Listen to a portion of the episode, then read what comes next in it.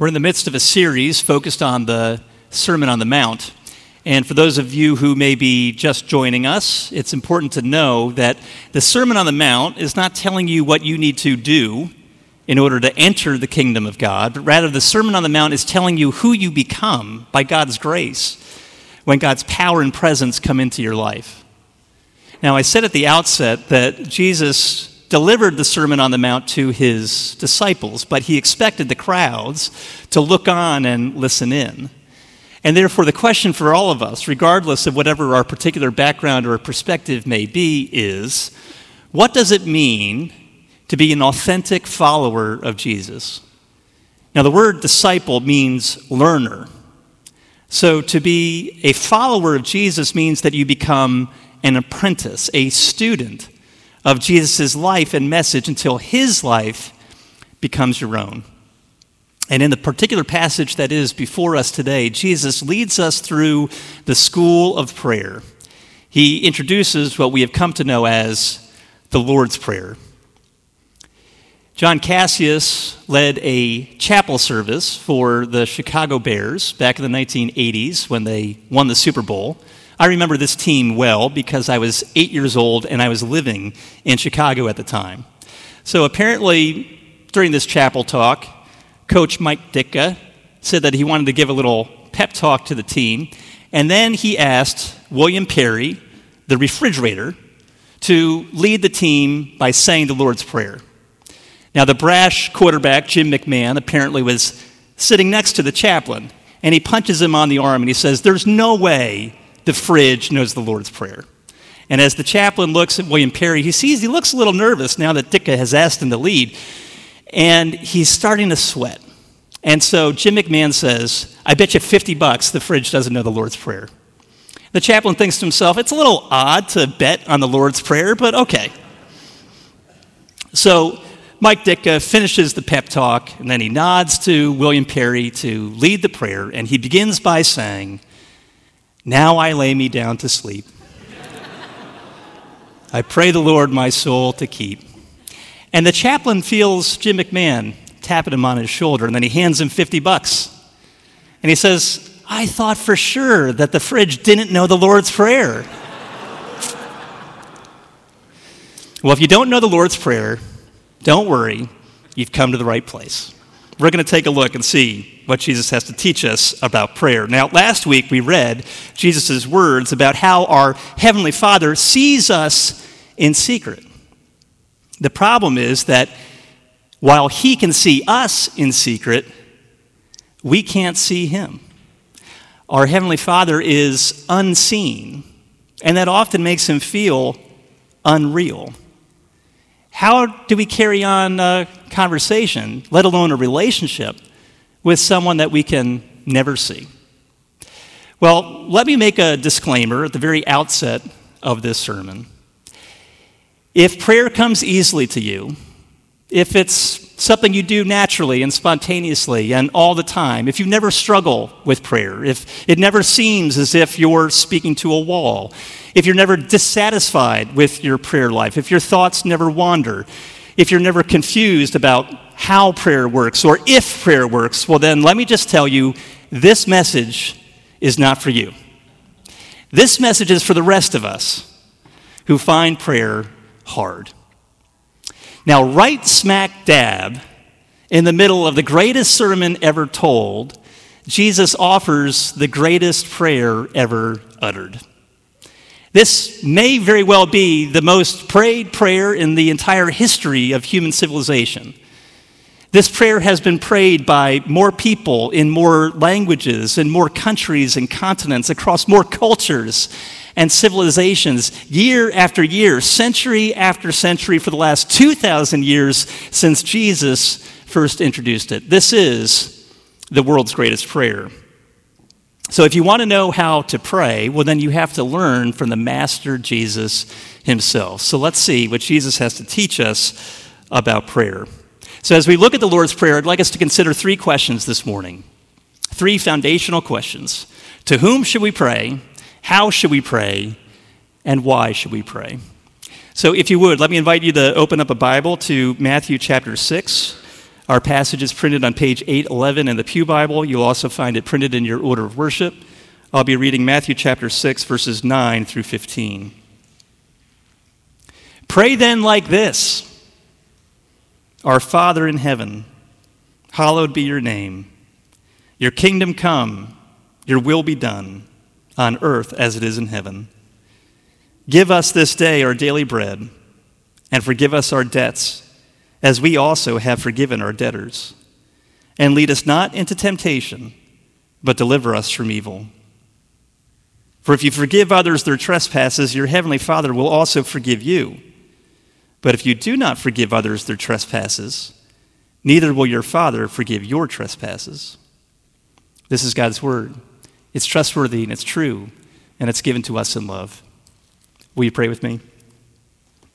Father, we acknowledge that apart from you, these words would remain nothing more than letters on a page. And so we pray by your grace that the same Spirit that once inspired these words might illuminate them now for us, so that Jesus' words might catch fire and burn within our hearts, leading us to a living encounter with you. And it's in Jesus' name that we pray. Amen.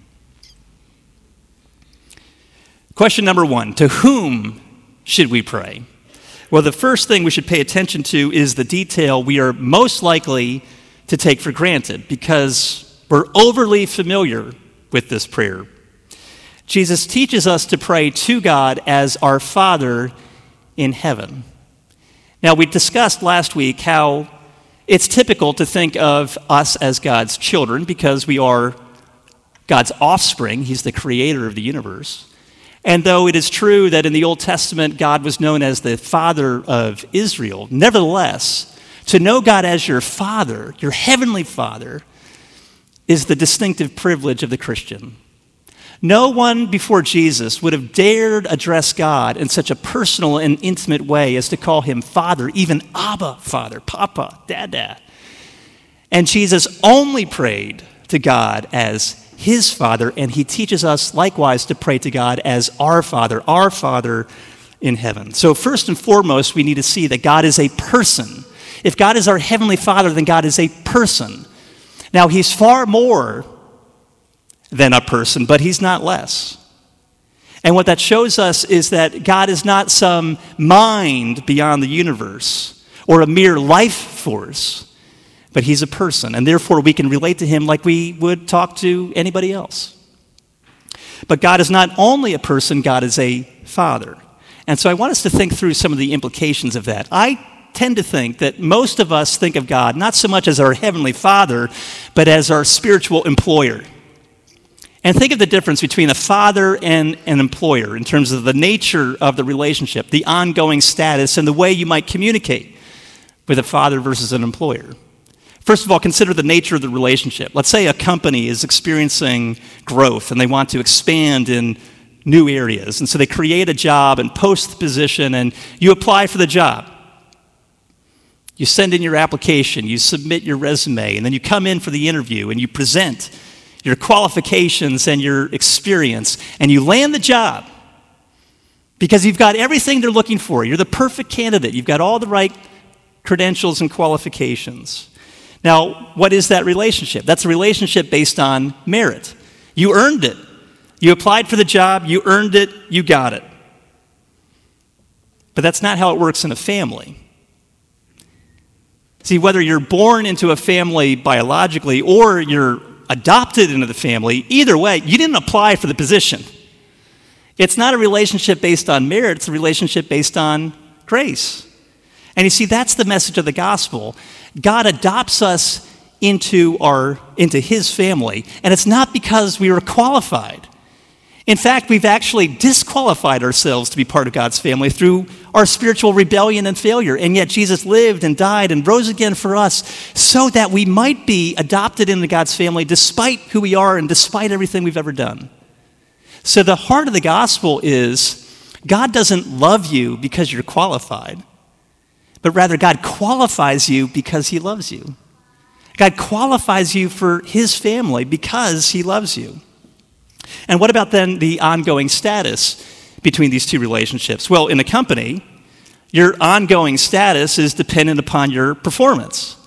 So if you work hard and if you do a good job, you will be rewarded. You'll get paid. And if the company makes a profit, maybe you'll get a raise or a promotion. But if you slack off, or if you consistently underperform despite all attempts to help you improve, well, what's going to happen? They're going to let you go. But that's not the way it works in a family. Now, of course, you can cause your parents grief, you can break your parents' hearts, but you can never lose your position as your parent's son or daughter. Now, yes, of course, they could disown you, they could cut you off financially, but that doesn't change the fact that you will always be your parent's son or daughter. That can't change, and that's especially true when it comes to our relationship with God. Of course, we can do horrible things that would displease our Heavenly Father and break his heart. We can offend him, but we could never lose our position. We didn't do anything to gain our position in God's family, and therefore we can't lose it. It's a gift of his grace. And so, no matter how well or poorly you perform, your status in God's family is fixed. It doesn't fluctuate or change. You will always be his beloved son or his beloved daughter because it's not about you. It doesn't depend upon you. It depends on, upon what Jesus has done for you. And so, how do you then communicate with an employer versus a father? Well, in a company, if you need to talk, you might need to fight to find time on your boss's calendar. Maybe you have to work through some kind of conflict or you need help solving a particular problem. And so when you meet with your boss, you might need to make a case.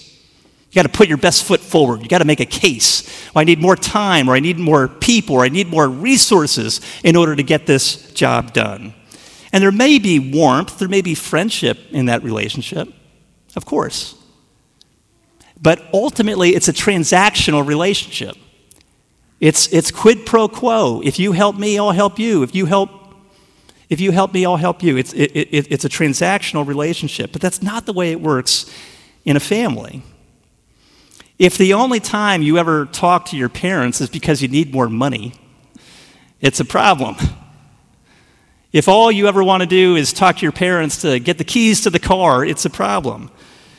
So if you love someone, you want to spend time together. It's about the relationship, it's not about a transaction. You want to tell the other person how much you love and admire them. You, you want to grow in your relationship. You want to share your thoughts and your feelings. You want to share your hopes and your dreams, as well as your worries and your anxieties. And so that's how we should approach God in prayer. Prayer is not about getting things from God, it's about getting God.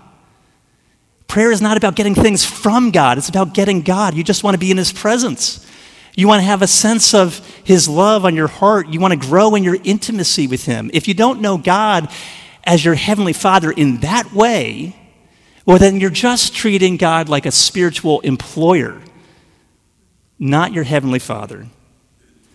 Our relationship with God is not transactional, it's a relationship. It's a, it's a relationship of love. We want to express our admiration to, who, to Him for who He is, we want to express our devotion. And if we only pray when we need something, we're treating God like an employer. If, if we only send off flare, flare gun prayers, do you know what I'm talking about? You know, you send off a flare when you're really in trouble, a distress signal, you really need help. If that's the only time you pray, you're treating God like an employer, not a father.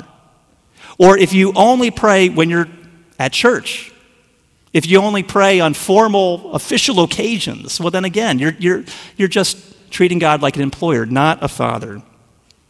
So the first question is to whom should we pray? And we pray not to a life force, not to the mind behind the universe, not to a mere employer, but to our Heavenly Father. But then the second question we need to ask ourselves is how? How should we pray? And that's precisely the reason why Jesus introduces the Lord's Prayer. In the parallel passage in Luke 11, where Jesus also issues the Lord's Prayer, his disciples come up to him and say, Teach us how to pray. So if you don't know how to pray, guess what? You're in good company. Neither did the disciples. So Jesus introduces the Lord's Prayer in both of these places, in Luke chapter 11 and in Matthew 6. But he introduces the Lord's Prayer in two slightly different ways. See, in Luke chapter 11, he says, When you pray, say. When you pray, say. But here in Matthew 6, Jesus says, Pray then like this. So you see, on the one hand, when it comes to the Lord's Prayer, we can pray it as it's written. We can imitate the very words of Jesus. We can use the exact same words. When you pray, say. But on the other hand, the Lord's Prayer provides us with a framework. It provides us with a model for all of our praying. And that's why Jesus says, pray then like this. So not only can we pray it as it's written, and we do, we sing it here, but we can also use it as the framework for all of our praying. So, what is the framework that Jesus is offering? You could basically take the Lord's Prayer and divide it into two halves. And the first three petitions of the Lord's Prayer concern God. And the second set of three posi- uh, uh, petitions concern us. And what Jesus is teaching us there is that when we pray, we should pray first and foremost for God's glory.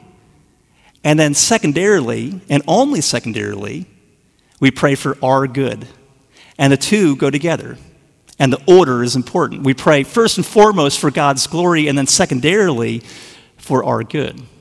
So, first of all, we're supposed to pray for God's glory. The first three petitions are concerned with God, with His name, His kingdom, and His will. So, first we pray for God's name. Hallowed be your name. But what does that even mean? What does it mean to hallow God's name? What is God's name? Well, God's name is not merely a word, but rather his name represents his person. That's true of all of us. Our name represents who we are. So God's name represents his character, his activity, his reputation, everything that he has revealed himself to be. But why do we pray that his name would be hallowed? His name is already holy, his name is already set apart. There's no one like him in the universe. So when we pray, Hallowed be your name, we're asking that God's name, his reputation, would be treated as holy. That he would get the honor and the respect that he so richly deserves. That the fame of his name would be spread throughout the world. That everyone everywhere would know who he is and give him the reverence that is due to him. So we pray that his name would be hallowed, but that's not all. We also pray that his kingdom would come. Now, God's kingdom represents his loving and gracious rule over all things. And this was the very heart of Jesus' message. He announced the gospel of the kingdom. And he said that the moment that all of human history has been waiting for is finally here. The moment that all of creation has been waiting on tiptoe to see has happened. God's kingdom has come. It's drawn near, it's arrived. The rule of God is now confronting you as a present reality. So you see, God's kingdom is wherever God is king. It's where his kingship is acknowledged. It's where his people are rescued. It's where evil is subdued. It's where his ways are followed. And Jesus inaugurated the kingdom of God. It's really here now. It's already here, and yet it has not yet been consummated. And so when we pray that God's kingdom would come, we're praying that He would bring His kingdom to bear on this world fully and finally until He makes all things new. But we not only pray for His kingdom, we also pray for God's will, that His will would be done on earth as it is in heaven. God's will represents God's purpose. And when you realize that, then you understand that to pray, Your kingdom come and Your will be done on earth as it is in heaven, are just two ways of saying the same thing. We're praying that, that, that God's kingdom would be brought to bear, that His purpose would be brought to bear on this world as it is in heaven. So God's kingdom is where His will is done, where what He says goes. Now, when you put it like that, you realize that everybody has a name, everybody has a kingdom, everybody has a will. And so the real question is whose name are you living for? Whose kingdom are you living in? And whose will are you pursuing? Yours or God's? See, Jesus is, is teaching us that we need to, to resist the pressure that we're constantly under to conform to the self centeredness of our culture. We're under constant pressure to conform to the self centeredness of our culture. I mean, just think about it. Let's be honest for a minute. We want to protect our own little name. We want to see our name recognized, our name in lights. We want to get the credit for who we are and what we've done. We want everybody to know it. And we want to protect our reputation, especially when it's attacked. So we want to protect our little name. And we want to build our own little kingdom. We want to see our little kingdom come. We want to build our little empires. We want to expand our sphere of influence. We want to create our own little fiefdoms. And we want our will to be done. We want to see our purpose our purposes fulfilled, so that whatever we say goes. Right? So, whose name are you really living for? Whose kingdom are you really living in? Whose will are you really pursuing? We're far more like the world out there than we would care to admit, but though that may be the way it is out there, that's not the way it can be in here within his kingdom.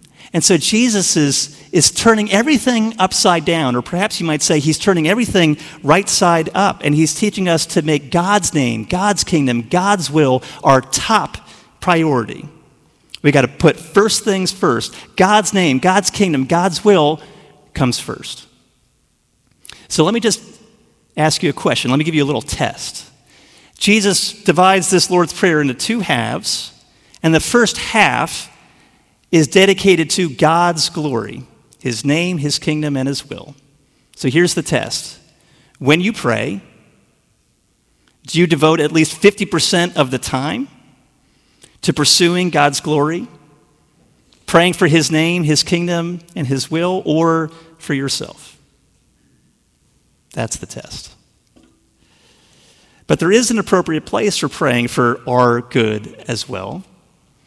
So, after expressing our burning concern for God's glory, we then express our utter dependence upon His grace by bringing our petitions for ourselves before God. And Jesus teaches us to pray for three things He says, Give us, forgive us, and deliver us. So, first of all, he tells us that we should pray, Give us, give us this day our daily bread. Now, in most cultures, though not all, bread is a basic staple food, it's necessary for survival. And so, by asking for our bread, we're expressing our utter need on God for everything that's necessary for life. We're praying that He would give us just what we need. And notice that He's teaching us to pray for our necessities, not for our luxuries. And we pray, Give us not give me, but give us our daily bread, meaning that we're meant to pray not only for our own needs and our own concerns, but also for the needs and the concerns of others. And we do this on a daily basis. Give us this day our daily bread. Now, why does God do it this way? Why doesn't He let us store up His blessings or store up His provision for the future? Why does He always seem to only give us what we need just for that day and not that much more? Because this is how He often operates. God often operates on a need to know basis. He only tells us just enough to get through one day. He only provides us with just enough to get through one day. Why? Because He wants to keep us in that position of dependence upon Him, utter dependence upon Him. Like a child with his or her parent because he wants to be in relationship with us. He wants us to depend on him. So we pray first, give us, but then secondly, Jesus teaches us to pray, forgive us. And here he likens sin to a debt. And that makes a certain degree of sense. If someone wrongs you, if someone really hurts you, that offense is like a debt. Because why? You feel like that person owes you. And so, what do you do if you have a debt? It doesn't just disappear in thin air. If a debt has been created, there's only two options. You can either make the other person pay for what they've done, or you can pay the debt yourself. You absorb it yourself. You absorb the cost by forgiving it. You can't just shrug your shoulders and hope that it'll disappear. That doesn't happen with financial debts. It doesn't happen with relational debts either. There's only two options either you make the other person pay or you forgive. And so it makes sense that in light of all the offenses that we have committed against God, that we would ask that He would forgive us for those debts rather than holding them against us. So far, so good. But, then Jesus goes on to say, Forgive us our debts as we forgive our debtors. And then Jesus takes an extra minute to elaborate on this point in verses 14 and 15. But what are we supposed to make of this? At first glance, it seems as if Jesus is saying that we can earn God's forgiveness. In fact, we must earn His forgiveness through our ability to forgive others. Forgive us our debts as we forgive our debtors. But that can't be right, because that would be to throw the gospel in reverse. I told you moments ago the gospel is God doesn't love you because you're qualified, but He qualifies you because He loves you. He doesn't forgive you because you've forgiven others, but rather your ability to forgive is the sign that you have already received the forgiveness that you need from Him in light of all the offenses that you've committed against Him. You see, the problem is that when it comes to wrongdoing, we tend to be really lenient with ourselves, but really harsh with others. Is this not true? When we've done something wrong, we think of all the extenuating circumstances of why it wasn't really our fault or we really weren't to blame, and, and therefore whatever we did was excusable. But when other, other people have hurt us, do we do we think about the extenuating cir- circumstances as leniently as we think of our own? No. We say, well, no, the, there's no excuse for what they've done. So we're lenient with ourselves, but we're very harsh towards others. So we minimize our own wrongdoing, but we exaggerate the wrongdoing of others. But Jesus says, no, no, no. If you recognize the magnitude of your offense against God, and you see the lengths that He has gone to in order to forgive you, it softens your heart towards others. How could you possibly hold it against them? And so your capacity to be able to forgive others is based upon the degree to which you understand how much you have already been forgiven by God's grace. So our ability to forgive others is the sign that we've received his forgiveness. So forgive us as we forgive our own debtors. And then finally, he teaches us to pray, deliver us. Lead us not into temptation, but deliver us from evil. But we got to be careful here when speaking about temptation. Sometimes we might wrongly assume that God tempts us. But no, that could never be the case. James chapter 1 verse 13 tells us that no one should ever say I'm being tempted by God because God tempts no one.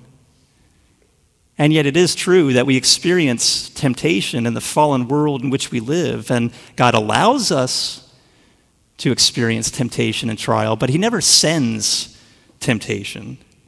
So then, why do we pray? Well, we pray to avoid, not to avoid. We pray not to avoid temptation, but to overcome it. See, in 1 Corinthians chapter 10, verse 13, the Apostle Paul tells us that, that God is faithful. He won't allow us to be tempted beyond what we can bear, but when we are tempted, He will always provide us with the way of escape. The question is, are we asking for it? Deliver us from the evil one. So when we experience temptation, we pray, deliver us. Deliver us from evil. So, the first question to whom do we pray? We pray to our Heavenly Father. The second question how do we pray? Well, we pray for His glory and for our good. But the last question we need to ask ourselves is why? Why should we pray? And that's an especially good question when you realize that right before Jesus introduces the Lord's Prayer in verse 8, he tells us, Your heavenly Father knows what you need before you even ask him. But if that's true, if your heavenly Father already knows what you need before you even ask, then why bother asking? Why bother praying? What's the whole point? And you see, I think when we ask the question why, most people fall into one of two traps the trap of magic or the trap of fate. See, some people treat prayer like magic. They basically say, well, if you say the right words in the right way, the right number of times, well, then you can twist God's arm and get him to do something for you that he wouldn't otherwise have done. You, you use prayer as a kind of incantation.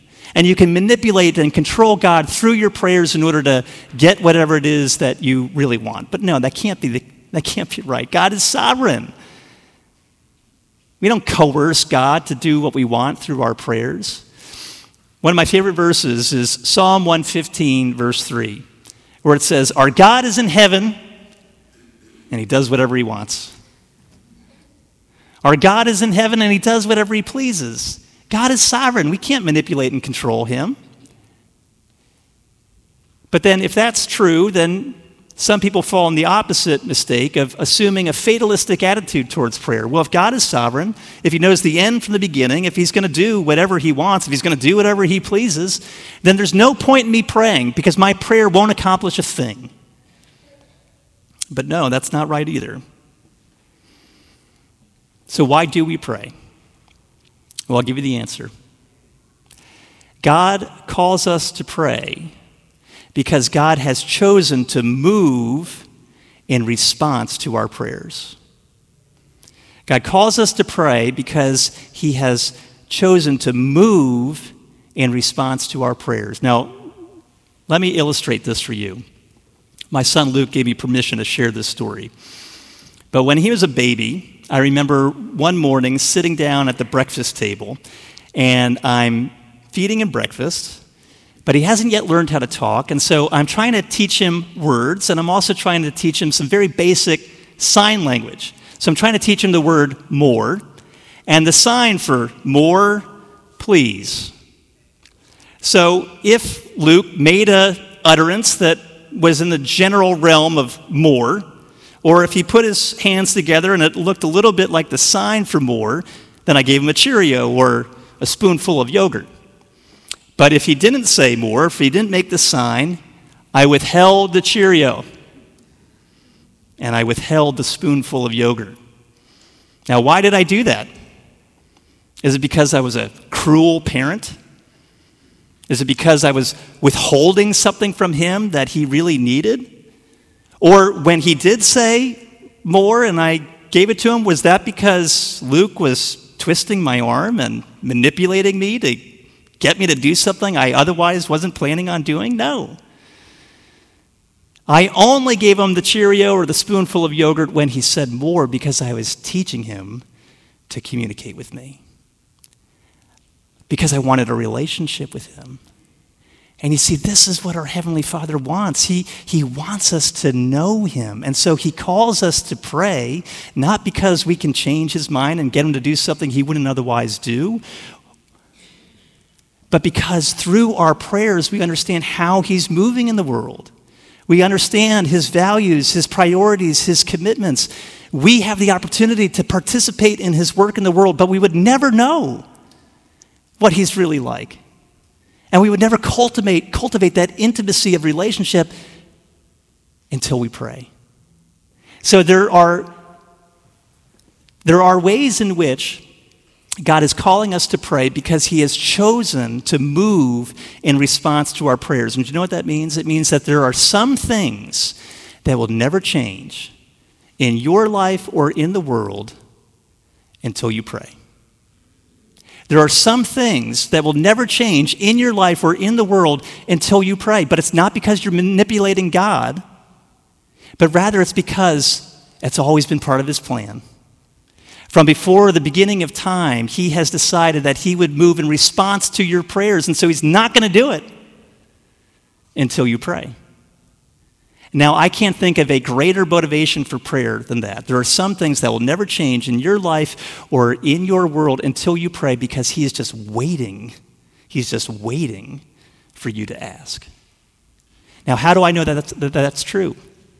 I know that's true not only because Jesus teaches us how to pray, but He models prayer for us. Jesus modeled a life of prayer. And when we look at the life of Jesus, we see that he practiced what he preached. Jesus was not obsessed with himself, he was focused on God's glory, on God's name, God's kingdom, God's will. In John chapter 12, Jesus is staring down the cross. He knows that he's going to have to give up his life for us. So, how does he respond to that? Does he say, Father, save me from this uh, hour? No, he says, This is the whole reason why I've come to this hour. Father, glorify your name. He wants to see God's name, God's reputation lifted up and revered. In John 17, he says that he's made God's name known. And then the night before his death, he prays. He prays for us. He prays that God would keep us in his name so that we might know his love for us. And Jesus was not committed to building his own kingdom or accomplishing his own will. No, in John 6, he says, I haven't come to do my own will, but the will of him who sent me. And in the Garden of Gethsemane, in a moment of anguish, he famously prays, Not my will, but yours be done. You see, he wasn't seeking his name, his kingdom, his will. He was seeking the name, the kingdom, and will of our Heavenly Father. And that is why he went through the horrible ordeal of torture and execution and death on a Roman cross. He did it all in order to reconcile us a relationship to God so that when we pray, we can pray, Give us, forgive us, and deliver us. Give us everything that is necessary for this life and the next. Forgive us for all of our many offenses against our Heavenly Father, and give us the power then to forgive others in, in like manner. And then deliver us. deliver us from evil. You see, Jesus lived and died and rose again so that he could give us, forgive us, and deliver us. But that's not all. Even now, Jesus has ascended to the right hand of the Father. And do you know what Jesus is doing right now? He is praying for you. The Apostle Paul tells us that Jesus is continually interceding on your behalf before the Heavenly Father so that you can know that when you pray, your Heavenly Father not only hears you, but He will respond. So pray. There are some things that will never change in your life or in this world until you pray because God has chosen to move in response to your prayers. So, what are you waiting for? Let's get after it. Let me pray for us. Father, we thank you that you have made it possible for us to relate to you, not as a spiritual employer, but as our Heavenly Father and therefore teach us to pray as Jesus modeled for us. Help us to be concerned first and foremost with your glory, and secondarily with our good, trusting that you will do all that is necessary to make your name known and to give us everything that we need for this life and for the next. And therefore, give us the motivation to pray knowing that you have chosen to move in response to our prayers. And therefore, our prayer really does change things. Prayer really does work. Convince us of those truths and help us to live in light of them, we ask. In Jesus' name, amen.